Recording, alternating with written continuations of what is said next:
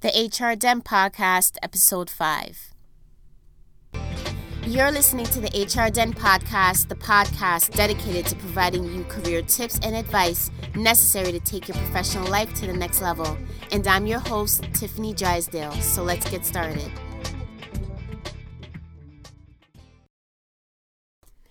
Hello, everyone. Welcome to the HR Den Podcast. So today's topic of discussion will be likability versus capability. So, today we're going to talk about interviewing with an employer and whether or not you'll land the job based upon the fact that they like you or the fact that, it, that they think that you're capable of getting the job done.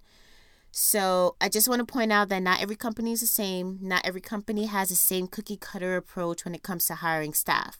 But I'm I am going to go into detail and delve a bit deeper into the fact that a recruiter might like you a lot could overshadow the fact that you know someone else might be more than capable of getting the job done, but just because they like you, they might pick you for the job.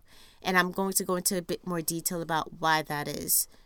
So let's start off by talking about the typical interviewing situation. So you get called in for an interview, you get ready, you listen to my you listen to my podcast about the basic tips of interviewing one on one. So you're all prepped, you're all ready, you're going for the interview and you know that you're smart, you're overqualified, you're extremely professional, you have a stellar resume, you have an amazing track record. And all of this is making you feel super confident, not arrogant, but confident that, you know, you'll have a successful interview.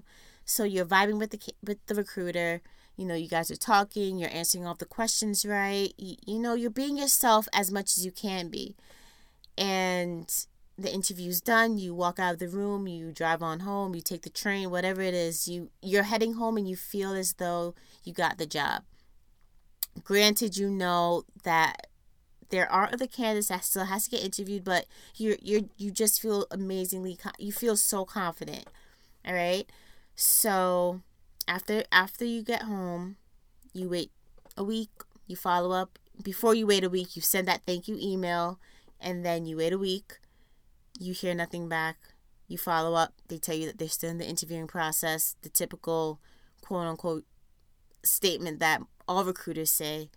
And then week two comes, and then week two and a half, three weeks, and then you can pretty much assume that you didn't get the job. So at this point, you're asking yourself, what did I do wrong? Why didn't they call me back? I thought the interview went well. And what I'm about to say might sound a bit harsh, but the fact of the matter is, is that they probably just didn't like you as much as you thought they did. And it has nothing to do with you as a person. It just has to do with the fact that a recruiter is just making sure that they're finding the right person who's a cultural fit for that organization.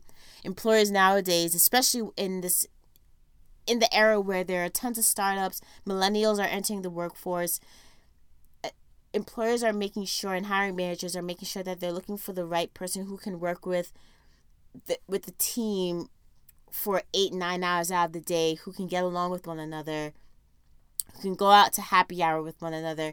You know all of these things might sound trivial but in order to establish a healthy culture you have to make sure you're selecting the right person for a particular company. And that all has to do with everyone on the team having to like that person, not just having someone who can just get tasks done. I know a lot of people will say that this is ridiculous. You know, how can you hire someone who's less qualified than me as opposed to someone who can get the job done impeccably? And you're absolutely right. And this is something that I used to think all the time. Like, I, I myself have been in a situation where I didn't get called back, but you know they selected a candidate who they thought was just a better fit and met and meshed well with their company culture. And I didn't after I learned why they selected that candidate I was no longer offended.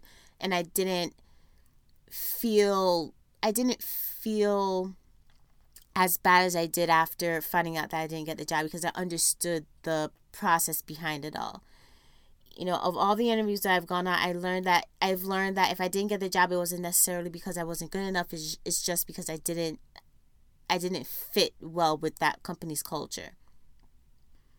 So yeah, like I said, if you go on an interview, you you know that you're stellar, you have all of the qualifications, but you didn't get a call back, just keep applying for jobs and just understand that when looking for an employer, it's not a matter of you just getting the job done. You also have to make sure that you know, I don't want to you don't want to get stuck with a job that you're not going to appreciate or enjoy the company, the people. You want to make sure that the job the next job that you're looking for, you are going to want to stay there and want to go to work and want to stay for an additional hour to work with your teammates. All right. So, once again, that is the end of today's podcast. The topic was likability versus capability. If you have any questions, you can feel free to shoot, shoot us an email at thehrden at gmail.com if you want to send us some ideas about different topics that you want to hear. All right. Thanks, everyone. Talk to you later.